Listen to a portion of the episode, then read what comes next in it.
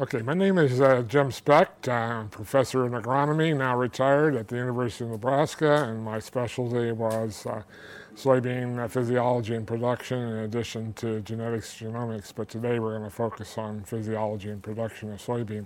Okay, again, we're back to soybean management practices, and two key issues are what sort of seeding depth should you use to optimize your seedling emergence, and what kind of seeding rate are you going to use to obtain what you desire as a final plant uh, density at maturity. So we're going to talk about that, seeding rate and depth. Here's a survey of soybean producers in Nebraska under irrigated and rain-fed.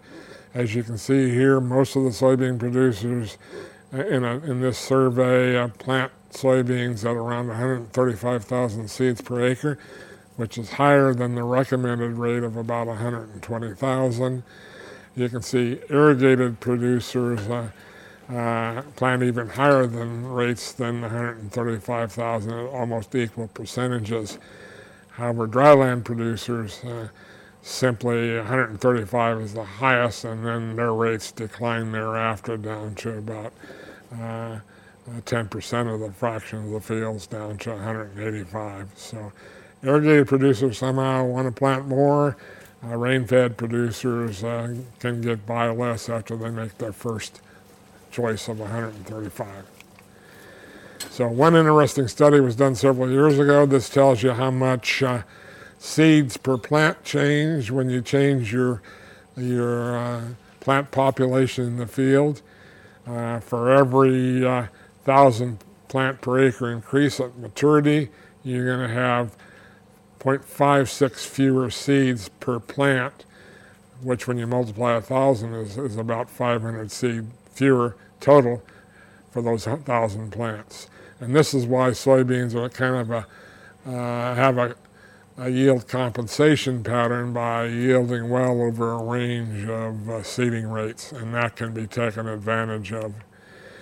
Relative to seeding depth and seeding rate, we did this experiment near Mead, Nebraska in 2013 in which we compared seed yield on the left, seed depth on the bottom, and seed, populate, seed rate on the right. And what you can see there, the best choice there is about 1.75 to 2 inches deep on a no-till soil, or on a no-till soil, and you don't get much yield increase beyond about 135, 140,000 uh, plants per acre.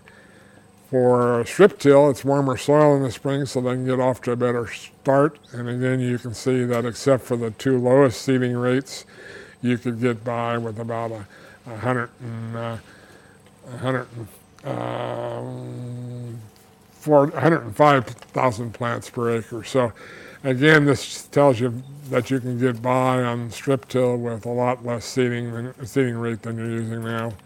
So the take home points here is uh, your soybean seeding depth is, uh, is best at about two inches for both no-till and strip-till, and the optimum seeding rate from this data is about 140 K, although data collected by in Nebraska on-farm research trials suggests that most cost-effective seed light, seeding rate is probably 120,000 per acre, and to have 100,000 plants per acre at harvest.